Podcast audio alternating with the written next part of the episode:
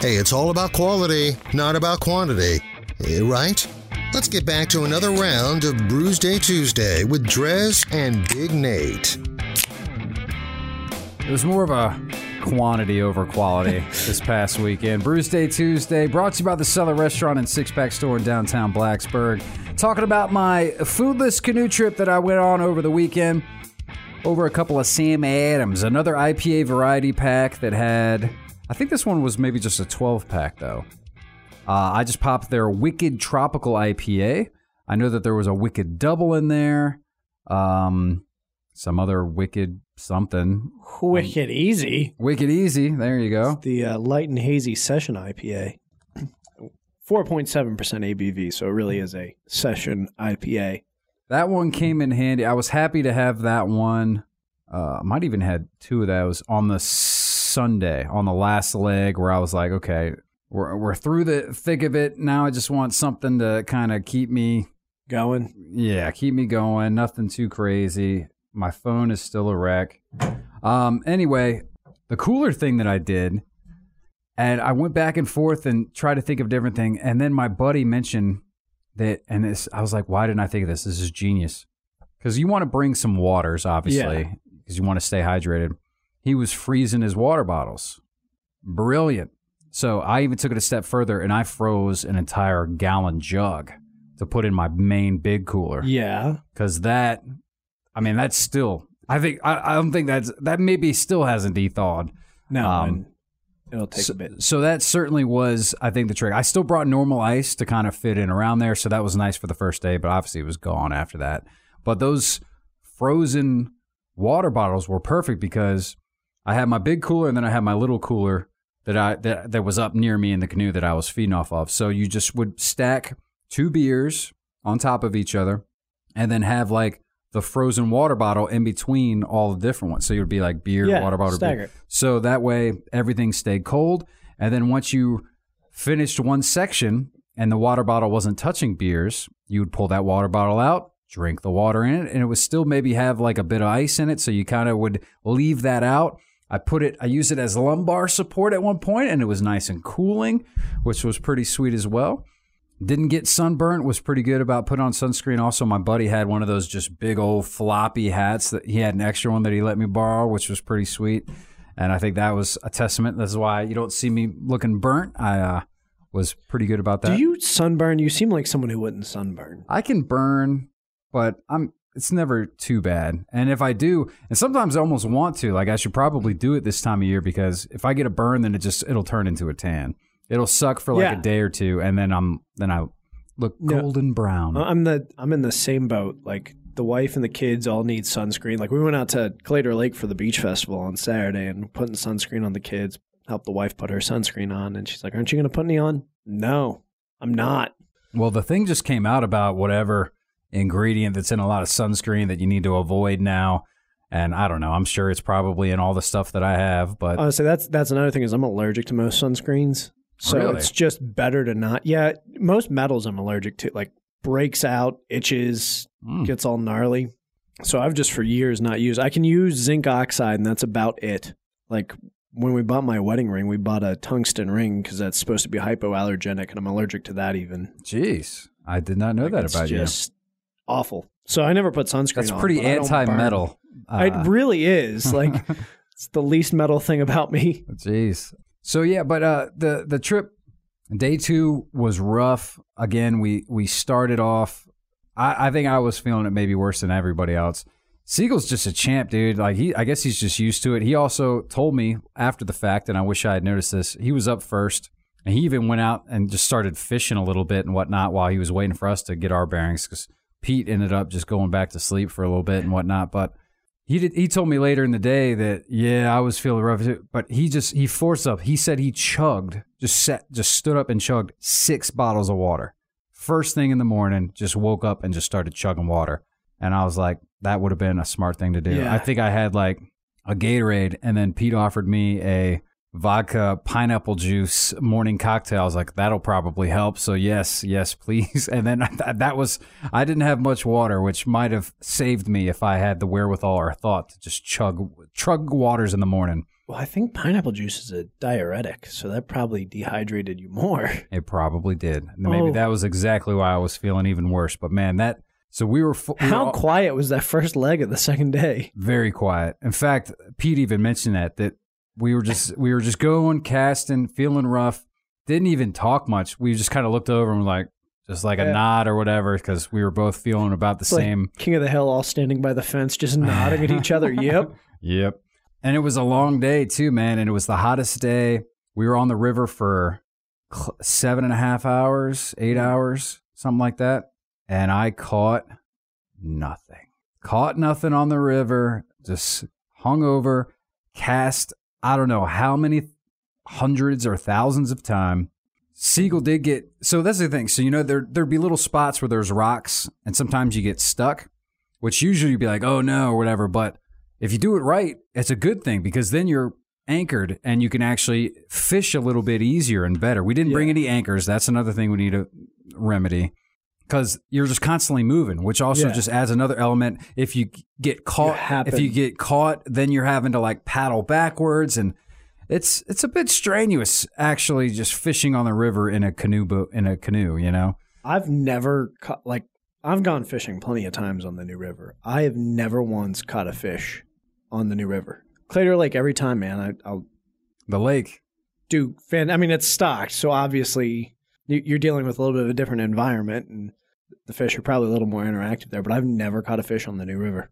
Well, yeah, I'm used to fishing on the lake as well. I'm used to just you're staying put, you casting it out, you can watch a bobber, much more chill and easier. There's not as much going on. And I was thinking about it, you know, I do I did get the seats for the canoe and whatnot. I was like, oh maybe and I got my fishing license, so maybe for a whole nother year. So maybe I will just take that out and try fishing the lake a little bit. But luckily Siegel stopped up on some like kind of like little rapid action and ended up catching a smallmouth bass, little guy.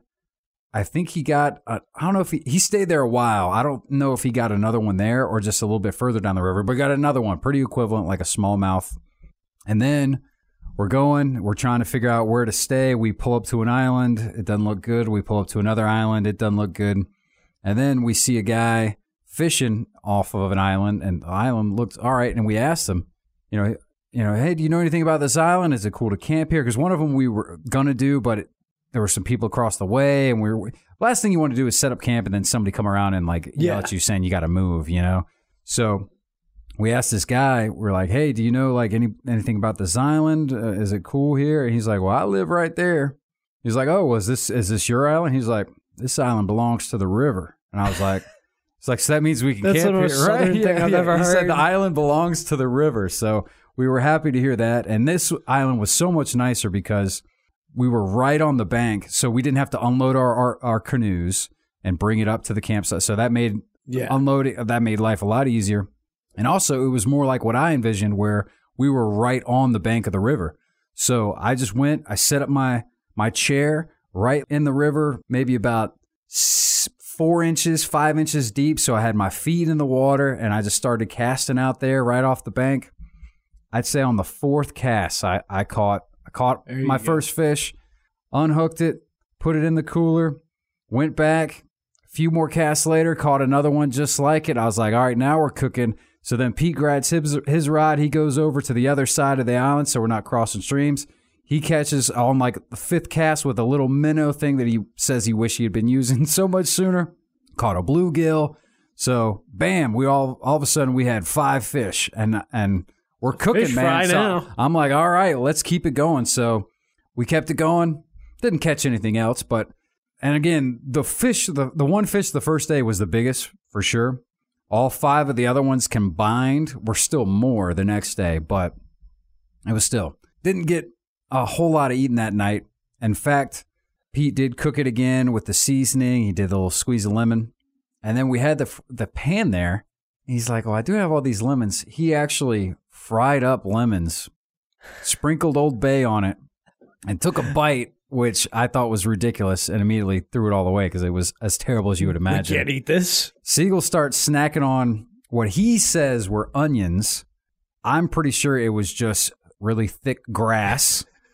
Um, but uh, you know, uh, I guess I'm not a plant expert, but I didn't do either of those. Uh, but the first night, the last night, we were much more reasonable, and thankfully, that led to an easier Sunday morning where we just paddled the whole way. We paddled for two hours straight.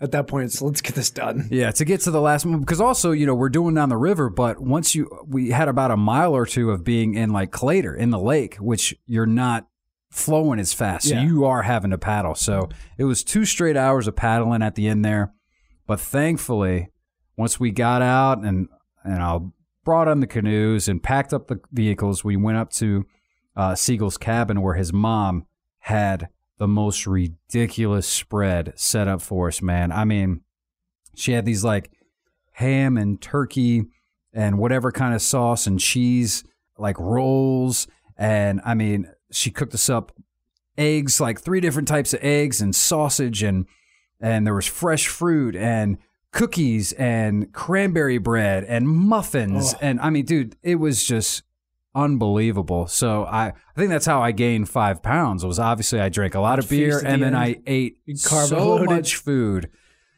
It was it was pretty awesome. It was successful. We survived. Besides Pete eating one bite of a lemon that he brought, I think we all ab- abided by the rules and only you know ate what we caught. Pete was suggesting and was realizing quickly that he should have brought his crossbow. I know that's big and clunky, but there were so many geese and stuff that we maybe could have got. That would have been a real. That would have been fantastic. Should have brought my crossbow. Yeah, you should have. What the hell? Withholding information. It was certainly a learning experience. Would you do it again? Oh, we're definitely. I'm sure we're going to do it again. I, I'm quite certain this is an annual tradition now. Question is, is were we going? Are we going to stick with the whole no food thing? I, I'm sure Siegel would be pro no food. I'm pretty sure Pete would be pro. Let's bring some food. I'm a bit on the fence about it because it's cool. I mean, we've done it, so maybe next time. There was times, especially on that day two, I was like, this would be so much more fun if I just had some food. So how how strict is the? Uh, I- I'm going to wager this for next time you guys do this. Barter.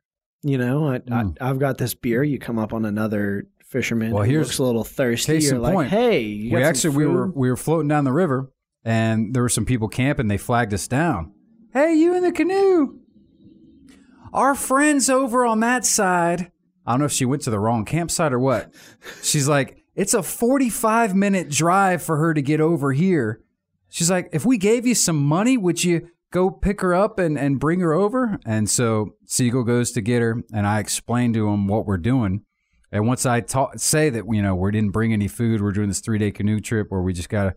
She's like, oh well, I, I'm happy to give you a bake. I can make you some bacon, egg, and cheese sandwiches. And, and I was like, oh man, because in my mind, I almost feel like that should be allowed. Like a, that should. like you're That's saying, kind of catching it. but we didn't do that. You're didn't working for it. Maybe that'll be the the compromise next year. Maybe we can't.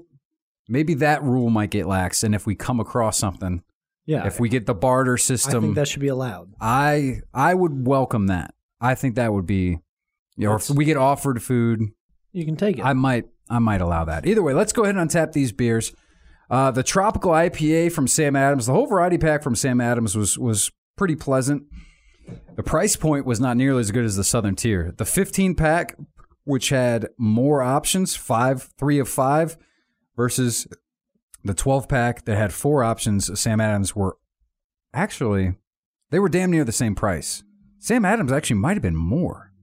I don't know. Either way, it's still pretty damn good. It's going down easy. 6.8%, or no, excuse me, 6%. It was one that I was happy to drink out on the river. This is a good river beer, I would say, if you're looking for uh, something a little, a little something to get you in your, get, keep you going and not feel hungry when you don't have food for two days. I'll give it a four, All right. two, five. Oh, all right. Uh, Sam Adams. I mean, there's a reason they're the biggest name in craft brewing. Uh, they know what they're doing. That's true. and uh, it comes wicked easy to them. Light and hazy session IPA, four point seven percent ABV, low ABV. Not my favorite thing in the world, but if you're on a canoe trip where you can't eat, probably pretty solid. So putting myself in that mindset, I'm going to go ahead and I'll give this a four and a half. Four and a half. That was that might be right about right. Uh, that's a wrap on Brewsday Tuesday. Next week, I don't know. Uh, my mind is still quite a bit of a We'll blur. have beer. We will probably have beer. I think that's a safe bet. That's a wrap on Brewsday Tuesday. Uh, we will uh, take a quick break and we'll get back with some tunes right here on 105.3 The Bear. Stick around.